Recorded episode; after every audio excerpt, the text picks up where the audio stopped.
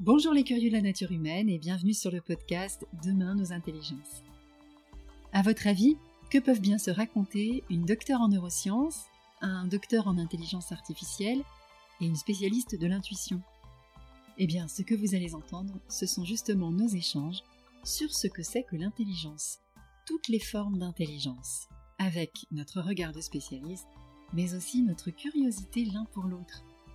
Vous entendrez tout d'abord trois petites capsules où nous intervenons chacun deux minutes sur nos thèmes, et ensuite, pour les plus curieux, c'est le moment de nos échanges complices pour explorer ensemble ce thème à notre façon. Nous vous souhaitons une bonne écoute, riche et surprenante. Et maintenant, à toi Vincent de nous évoquer ton point de vue sur l'intelligence. Bonjour. Alors, l'intelligence, d'un point de vue intelligence artificielle, bah, ça a déjà le mot intelligence dans le titre. Intelligence artificielle, c'est le nom d'une discipline scientifique, qui est l'art de simuler l'intelligence humaine en utilisant un ordinateur. Alors cette discipline, elle existe depuis 1958. Elle est enseignée dans les écoles d'ingénieurs, dans les universités. Elle est expérimentée par des chercheurs et des doctorants et a donné lieu à des avancées scientifiques dans tous les domaines de recherche et d'ingénierie. Depuis une dizaine d'années, genre huit années, l'intelligence artificielle a quitté les laboratoires et maintenant est devenue un domaine de l'ingénierie dont la matière première, c'est l'intelligence humaine. C'est-à-dire que l'objectif, c'est de concevoir des programmes en intelligence artificielle et les concepteurs, bah, ils sont très curieux, intelligents, créatifs, rigoureux et vont utiliser des données, des règles, hein, les données c'est big data, les algos et toute la puissance machine pour réaliser des programmes qui donnent l'illusion de fonctions cognitives. Alors les fonctions cognitives qui sont simulées par l'intelligence artificielle, c'est l'observation, hein, la perception, la mémorisation, et puis quelques actes de raisonnement. C'est des actes codifiés à l'avance. La machine, elle n'est pas intelligente. Et pour certains, on considère que l'IA n'existe pas. Moi, je préfère dire, quand je parle d'intelligence artificielle, d'IA, de parler de plutôt de informatique avancée le meilleur algo du moment qui simule l'intelligence. Alors, c'est une traduction américaine hein, de Artificial Intelligence, et le mot intelligence en anglais a plusieurs sens. La CIA, c'est pas le central de l'intelligence, c'est le central de la connaissance. Et la bonne traduction de intelligence artificielle anglais, ça serait gestion artificielle de la connaissance. Donc ce sont des domaines qui vont utiliser les datas, les transformer, et puis, depuis 60 ans, bah, on s'est inspiré de toutes les intelligences, animales ou humaines, pour construire des parties d'intelligence artificielle. Exemple, on a essayé de modéliser le fonctionnement de l'intelligence collective des fourmis. Ça a donné lieu à un domaine qui s'appelle les systèmes multi-agents. Comprendre la manière dont on effectue les raisonnements humains, ça a donné lieu au domaine des systèmes experts. Et puis par exemple, en s'inspirant de la cellule qui est au cœur du cerveau, le neurone, ça a servi d'inspiration au domaine de l'IA qu'on appelle aujourd'hui le connexionnisme, et plus basiquement, on, nomme ça les réseaux de neurones. Bref, l'intelligence est au cœur des intelligences artificielles, au niveau définition, inspiration, réalisation, et bien sûr dans ses objectifs, qui est de simuler l'intelligence humaine. Donc je vais laisser la parole maintenant à Isabelle pour nous parler justement de la définition de l'intelligence. Merci Vincent. Alors en conférence, on me demande toujours, pour vous, qu'est-ce que c'est euh, l'intelligence? La définition de l'intelligence. Alors depuis Binet qui nous parlait du quotient intellectuel, on a maintenant le quotient émotionnel. On a aussi tout un tas d'ouvrages sur les intelligences multiples, hein, l'intelligence verbale, l'intelligence mathématique, l'intelligence intuitive, hein, dont Victoria nous parlera longuement.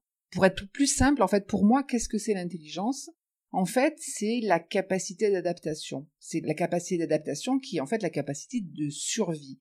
Comment un individu, un cerveau, un groupe va s'adapter face à une situation inconnue?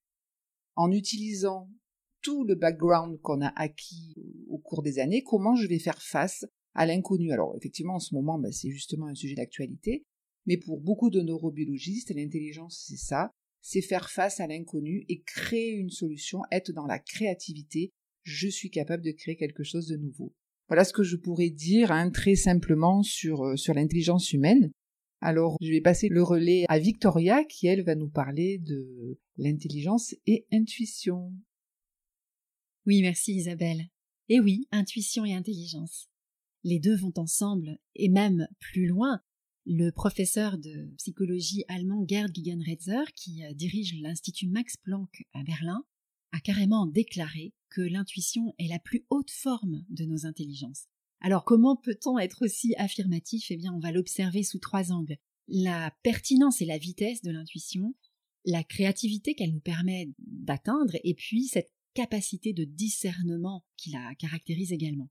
La pertinence et la vitesse, eh bien, c'est ce qui définit quasiment l'intuition, c'est cette capacité que nous avons dans notre inconscient à résumer, synthétiser toutes les informations pour finalement en déduire quelque chose. Mais c'est une déduction parfaitement inconsciente, extrêmement rapide.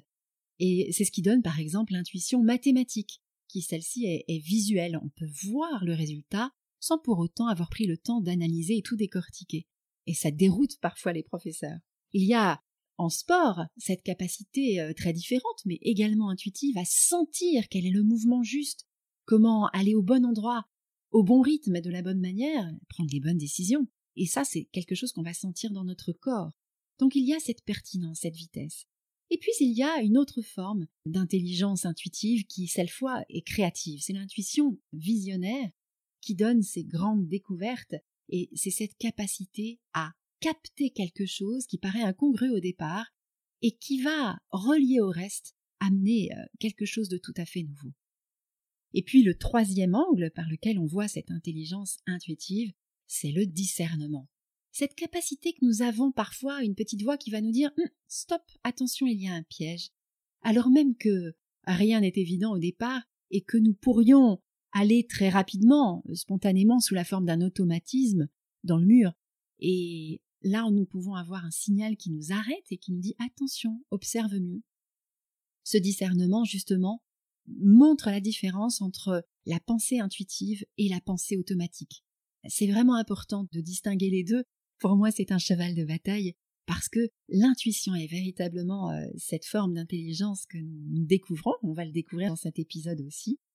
Et c'est ce qui a fait dire à ce dramaturge américain Henry Bernstein, l'intuition, c'est l'intelligence, qui a commis un excès de vitesse. Voilà, nous arrivons à la fin de ces trois capsules où nous sommes exprimés tous les trois. Vincent, dans tout ce que tu as pu exprimer eh bien, euh, sur l'intelligence et l'intelligence artificielle, on ça suscite forcément des questions. Alors, je ne sais pas, Isabelle, si tu veux commencer, allons-y. Oui, oui, bien sûr. Alors évidemment, il y a un combat entre l'intelligence artificielle et l'intelligence humaine dans l'esprit du public que je rencontre, et sûrement ça doit être pour toi pareil, Vincent, est-ce qu'un jour l'intelligence artificielle va battre l'intelligence humaine? En fait, beaucoup de personnes que je rencontre ont un peu cette idée qu'on va être supplanté par euh, nos ordinateurs.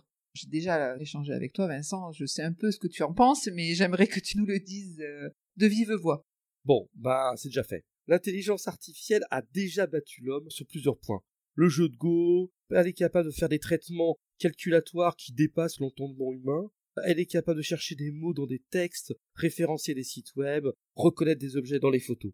Après, c'est des actes cognitifs relativement simples qui sont normalement appris dès l'âge de 3-4 ans, qui, pour la machine, est quelque chose de assez élevé.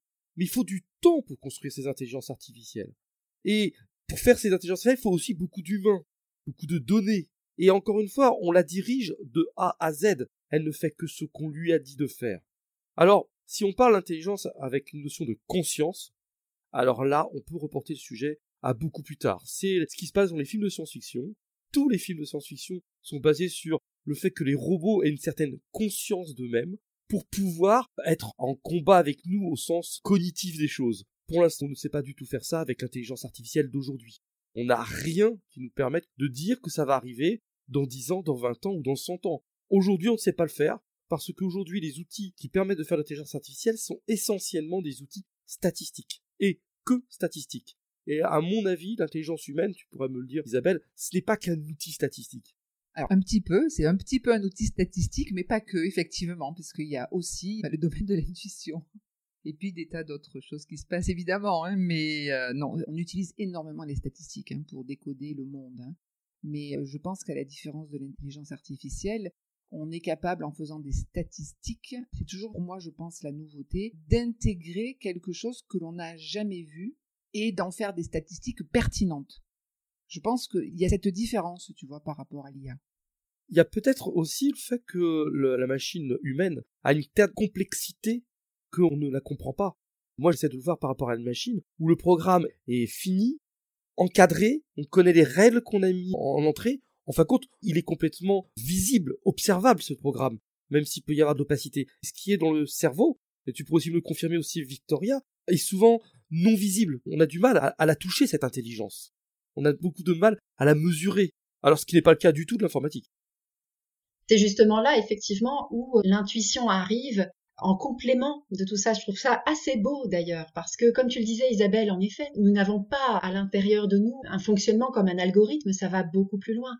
Parce qu'une fois qu'on a fait finalement une synthèse de tout ce que l'on sait et tout cela se passe inconsciemment, notre intelligence intuitive sait faire une synthèse, en effet, de ce qui a été vécu, connu, mesuré, analysé, même si c'est inconscient, et capter quelque chose qui est présent, peut-être capter quelque chose qui n'a jamais eu lieu, qui était imprévu, qui nous surprend, et c'est avec cela qu'elle va tisser quelque chose. Et du coup, ça va plus loin que la statistique, en effet. C'est vraiment comme un tissage. Je suis en train de repenser à un concept qu'on a déjà évoqué sur l'émergence, justement.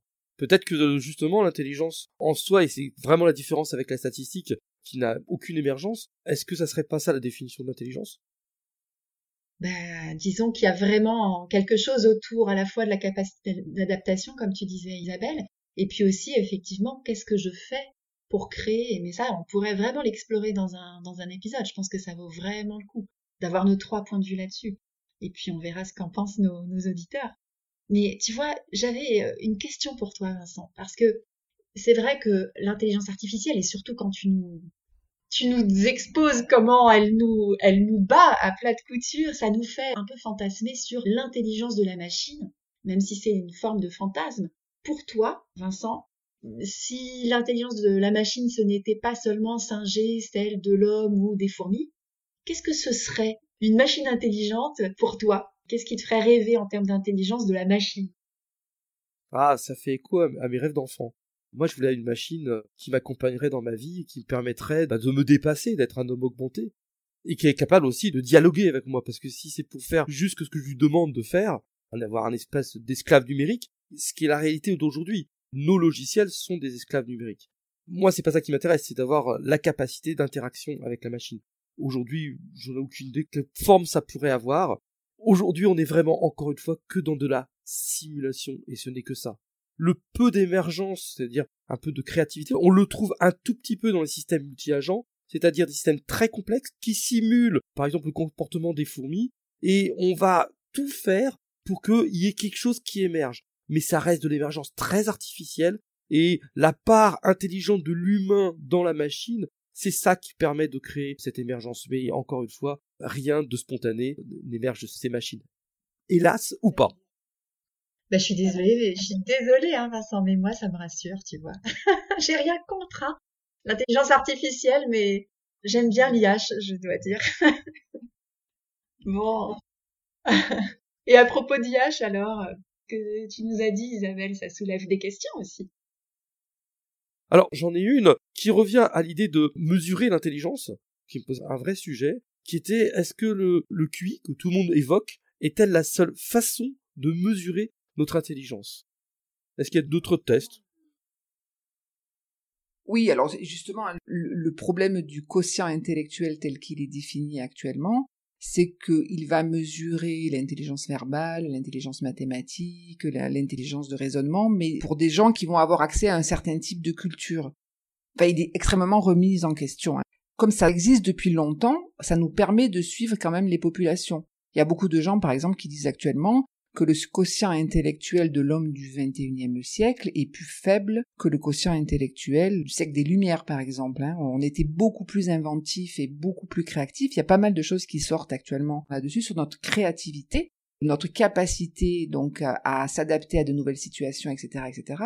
Et on voit que à ce niveau-là, il y a des études scientifiques qui montrent que notre QI a chuté de quelques points. Voilà. Mais c'est extrêmement remis en question par un grand nombre de scientifiques et de psychologues cognitifs.